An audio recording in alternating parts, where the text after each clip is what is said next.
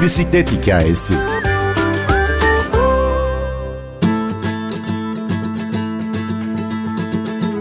Dünyanın çatısı Pamir, bisikletli gezginlerin hac yolu bizi bekliyor. Kelimenin tam anlamıyla nefes kesen, Çin sınırına uzanan macerayı Rıdvan Akif Tücan'dan dinleyin. Bize eşlik edecek şarkımız John Bon Jovi, It's My Life. Ben Günür Öztürk Yener, Bir Bisiklet Hikayesi başlıyor.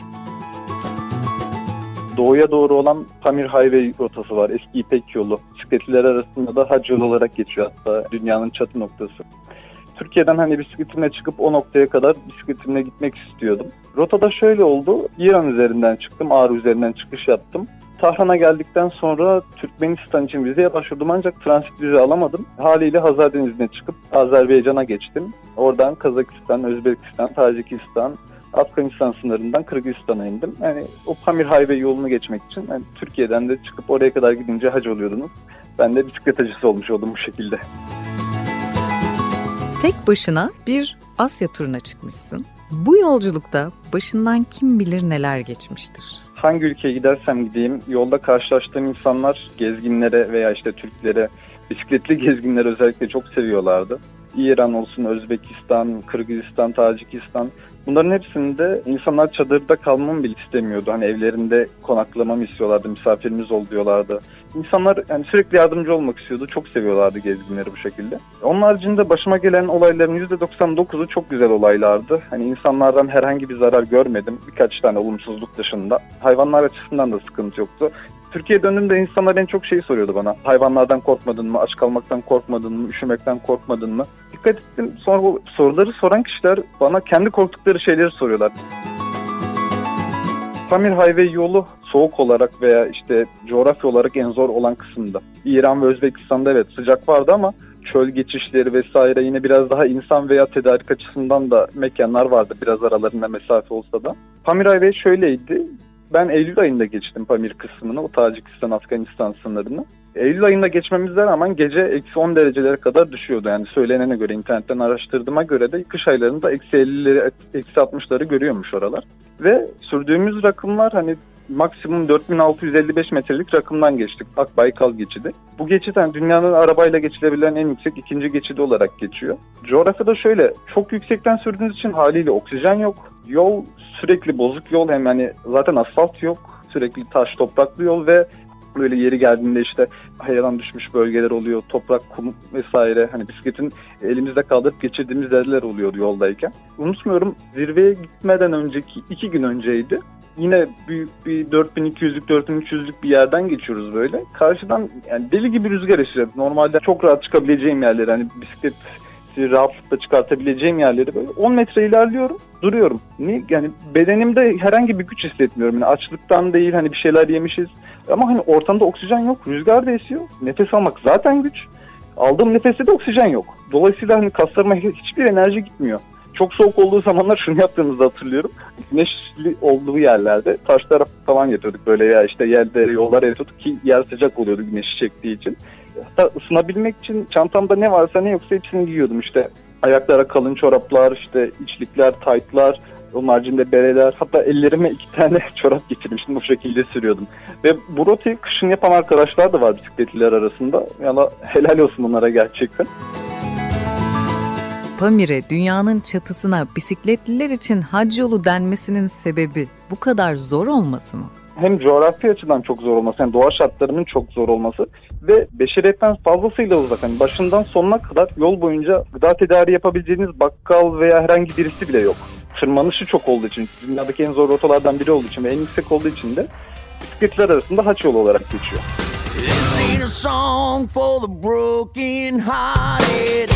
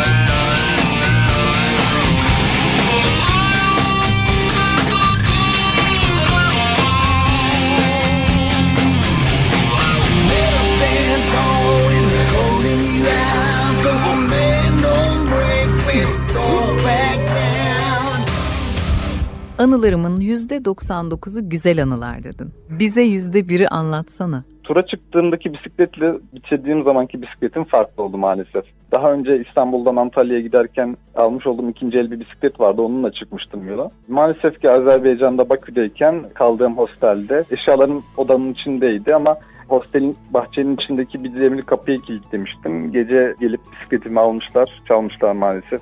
Sonra ben yola çıkmadan önce işte haber verdim. Böyle Instagram'dan arkadaşlarıma ulaştım. Hayırseverler var mı bana hani yardım etmek isteyen birileri var mı? Çünkü ben bu yolu yapmak istiyorum. Yani buraya kadar gelmişim şu an dönmek istemiyorum dedim. Bir şekilde gideceğim. Yani herhangi bir bisikletle gideceğim dedim. Oradan feribotla Türkmenistan limanına öncelikle. Sonra da Kazakistan Aktau şehri var. Oraya iniyorsunuz. Kazakistan'a geçtikten sonra da geldiğim zaman güzel bir bisiklet alacak kadar para toplanmıştı. Rusya'dan bir bisiklet aldırdık arkadaşıma. O Kazakistan'a yanımıza getirdi bisikleti. O şekilde turuma geri devam etti. Tek kötü bu oldu diyebilirim.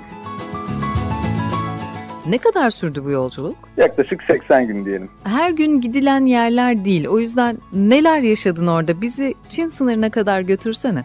İstanbul'da yaşıyordum. Sadece gündelik dertler hani herkesin düşündüğü gündelik dertlere yönelmiştim. Ama hani orada Çin sınırındaki mesela hani kaldığımız bir köy evinde, bir çoban evinde en yakın markete böyle yani market dediğime de bakmayın böyle birkaç bir şey satılan bir yer. 100-150 kilometre uzağında elektrik yok, telefonum çekmiyor ki benim telefonum o yüksek rakımdan geçmeden önceki gün bozuldu ve Kırgızistan'a girene kadar telefonum olmadı. Soğuktan dolayı bozuldu. Powerbank'im dahil olmak üzere. Hatta Tacikistan'ın belli bir bölgesinde yaklaşık 10 gün hani aileme de haber ulaştıramadım. İnsanlar biraz daha hani tabandaki ihtiyaçlarını karşılamaları yetiyordu birbirlerine sadece. Hayvancılık yapıyorlar. Onun haricinde yaşam endeksli ve doğanın şartları ve o coğrafyanın bütün şartları yüzlerine yansımıştı böyle. O soğuktan dolayı yüzleri böyle kırış kırış, kararmış, esmerleşmiş. Misafir olduğumuz evlerde hatta bazen böyle işte yanımızdaki yiyeceklerden falan ikram ediyoruz çocuklara. İşte çikolatadır, bisküvidir vesaire. Vermiş olduğum bisküvinin yarısını çocuk bana geri verdi sen de diye. Hepsini ben yemeyeceğim diye. Zaten hani o çocuk o bisküvi orada görmemiş hiçbir şekilde. Ona verdiğim bisküvi benimle paylaştı orada. Ki zaten Hani evlerine konuk etmişler bizi. Sıcacık yataklarında kalmışız. Yemeklerini ikram etmişler. Herhangi bir karşılık almadılar. Dünyanın en yüksek ikinci geçidi var Tacikistan'da, Çin sınırında. Bak Baykal geçidi e, 4655 metre rakımda burası. Bu rakımdan geçmeden önceki gün geceleri soğuktan dolayı gözlerimiz şişmiş oluyor, uyku uyuyorsun ama sinüzit oluyor vesaire böyle baş ağrısı oluyor. Ve ben o dağlarda yaklaşık 12 kilo kaybettim. Pamir dağlarında geçti benim sıkıntım. O geçitten geçmeden önceki gün şartlar o kadar zorladı ki yani tırmanıyorsun, rüzgar, oksijen yok. Aldığın nefeste oksijen yok zaten vesaire geçemedik o geçidi. Güneş batmaya yakın bir çoban evine geldik. Yaklaşık geçitten 5 kilometre önce tezekte yakılan bir soba vardı. Yani ev dediğime de bakmayın bir odayı iki bölmüşler suntayla. Kenarlar suntalı, halımlar, kilimler var duvarlarda. Pencere yok. Onun yerine kirli muşambalar var. Yazın yaylak olarak kullanıyorlarmış orayı. Oraya gelmişler. Güneş battıktan sonra hemen tekrar soba yakıldı. Yemekler yendi. Ondan sonra biz hani tabii o yorgunlukta bir tulum var. Üzerimizde yorganları örtmüşüz. O derece soğuk hala içimize işlemiş soğuk zaten. Uyuyoruz. İlerleyen saatlerde birden köpekler havlamaya başladı dışarıdan. Hemen alelacele çıkıldı işte evde bir ufak akı vardı. Onunla bir ampul yanıyordu. Onu yaktılar hemen dışarı çıktık. Ne oluyor vesaire hani kurtlar mı geldi? Çünkü oralarda olan bir şeyler hani kurtlar var, domuzlar var. İşte hayvanlara mı saldırdı diye çıktık dışarı. Bir tane bisikletli geliyor böyle iki tane kör farı var. Kar montu giymiş, kar eldivenleri var ama titreye titreye geliyor. Hemen onu içeri aldık. İlk önce bekleme odası var. Hani soğuktan hemen sıcak odaya girmesin diye bir bekleme odası var. Oraya aldık bisikletini kendisini. Hemen çay ikram ettik.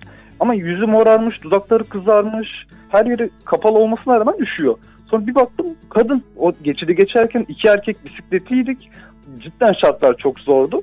Biz de hani kendimizi bir şey yapmışsan belki o aradayken ama o bizim zıt yönümüzden geliyormuş. Karşı taraftan geçidi geçmiş. Şu an kendisi de hatta Dubai'de. Şu an Türkiye'ye gelmeye çalışıyor. Oradan bana feribot var mı diye soruyor. Tayvanlı bir cesur, gezgin, bisikletli bir kadın gecenin bir yarısı Pamir'de bütün şartlar olumsuz olmasına rağmen o şekilde oraya kadar geldi. Yani bizim çok zorlandığımız bir yerde o kadını tahmin edemiyorum. Ya tebrik ettik gerçekten. Şu an e, İstanbul'a geldiğinde de bana haber verecek zaten. Onu birlikte ağırlayacağız inşallah arkadaşlarımla da. Bisiklet hacılarının buluşma noktası mı oldu orası? Evet, biraz öyle oluyor sanırım. O yoldayken fazlasıyla bisikletiyle karşılaşıyoruz. Hatta şunu söyleyeyim, en normal bisikletli bendim diyebilirim orada. Fransa'dan çıkıp Çin'e kadar gidip dönüşünde tanıştığım bisiklet vardı. İki kişi tandem bisiklet sürüyorlardı.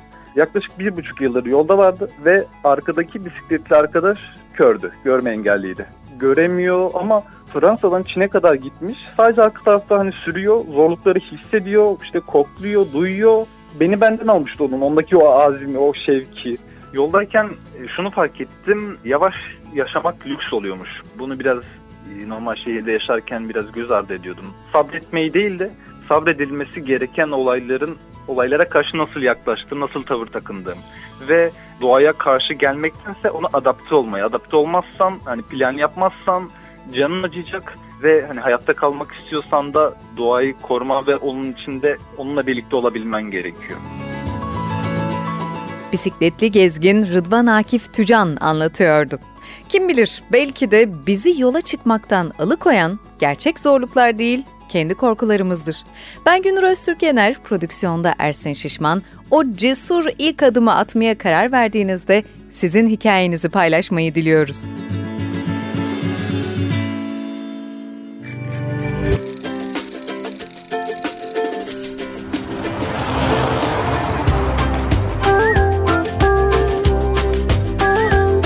Bir bisiklet hikayesi.